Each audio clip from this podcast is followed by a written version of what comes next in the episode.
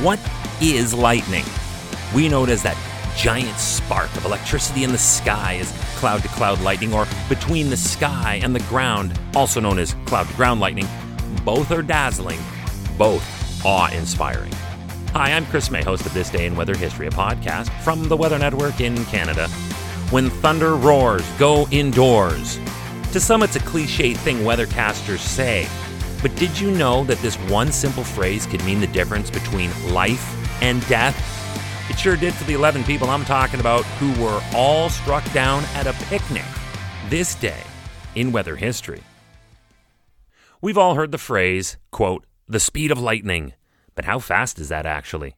How does 270,000 miles per hour, or roughly 435,000 kilometers per hour, hit you? Yeah, pretty hard, right? So, with that in mind, you'd think that when we tell you to stay indoors until a thunderstorm passes, everyone would do just that? Well, humans being human, that is hardly the case. And it's not like lightning strikes are rare or in any way a shocking reality of life on this planet. It is estimated that Earth emits in the range of 1.4 billion strikes every year, making lightning actually one of nature's most recurrent and common spectacles. But the temperature of lightning reaches 30,000 degrees Celsius, and that is five times hotter than the surface of the sun. So, yeah, you want to be careful around lightning. Remember that this day in weather history can be enjoyed a number of ways. Right now, you are listening to the full version of today's story on your favorite podcast provider, but there is also the daily podcast video short. They are shot right here in my podcast recording studio, so you get that perspective, and oftentimes they will include visuals from that day's event from when it happened in weather history. So after listening to the full story, go check out the podcast video short on television or online anytime at theweathernetwork.com forward slash weather history. All right. Having introduced you to lightning, today, out of Florida, we meet MacArthur High School student Ernie Perez.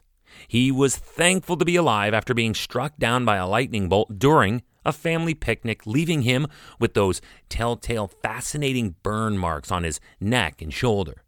The necklace Ernie was wearing at the time, it actually melted and shattered right off his body. He said it was an otherwise sunny day when he heard thunder and saw lightning off in the distance, and he knew at that point it was time to go. Interesting note here that I wish to bring in. You can actually tell how far away a thunderstorm is, and all you have to do is count. We can all do that.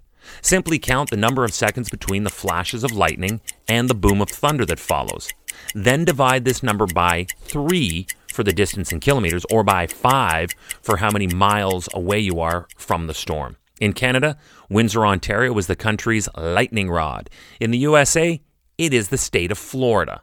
As a matter of fact, there are four times more people that are killed by lightning than by hurricanes in the Sunshine State. And with July being the peak month for lightning strikes, it's best to know that easy to remember equation if you're on vacation there. Another kid at the picnic was 14 year old Billy Anderson, who was sitting right next to Perez when they were both hit. He said, and I quote, I saw a flash of light. Then it smelled like firecrackers and a whole bunch of smoke. My ears started ringing. The keys that were in Billy's pants pocket got so hot they caused his leg to swell. But Ernie Perez was the worst affected of the 11 who were struck this day in weather history, and he had to spend the night in the hospital's ICU. So, what happened? The bolt struck a tree near their picnic tables at CB Smith Park in Pembroke Pines, Florida. Trees are often destroyed by lightning strikes, actually. When lightning hits a tree, it usually travels just below the tree's bark, where there is a layer of sap and water.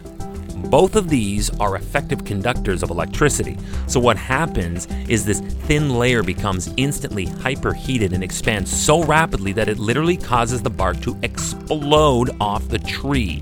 The blast can sometimes split the wood, injuring others by the associated shrapnel.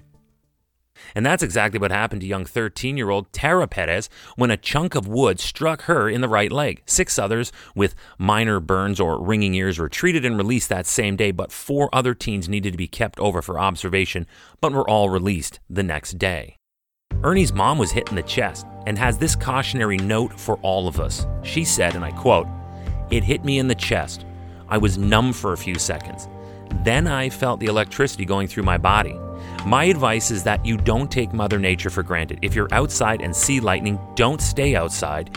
You don't think it will happen to you? It was the worst thing a mother could go through, which she did this day in weather history.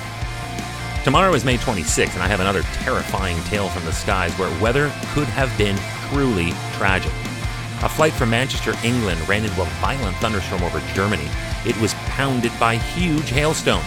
But how this ended flies in the face of logic. That's tomorrow on This Day in Weather History with me, your host, Chris Mei.